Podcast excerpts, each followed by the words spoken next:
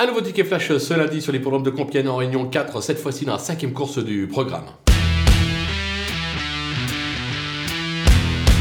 Dans cette épreuve, on va tenter un petit cheval gagnant placé. On va tenter le numéro 7, euh. Euh, ce sera, euh, sans surprise, Stéphane Pasquier qui lui sera associé. Euh, elle avait débuté victorieusement, montrant quelques moyens. Après, elle a fortement déçu. Mais attention, j'ai bien aimé sa dernière tentative avec une troisième place à la clé. J'ai la sensation qu'elle est en train de retrouver la niaque, comme on dit. Un bon numéro dans les stalles, l'engagement favorable. Je pense qu'elle est capable de refaire parler d'elle et de jouer un podium, raison pour laquelle on va la tenter gagnante et placée.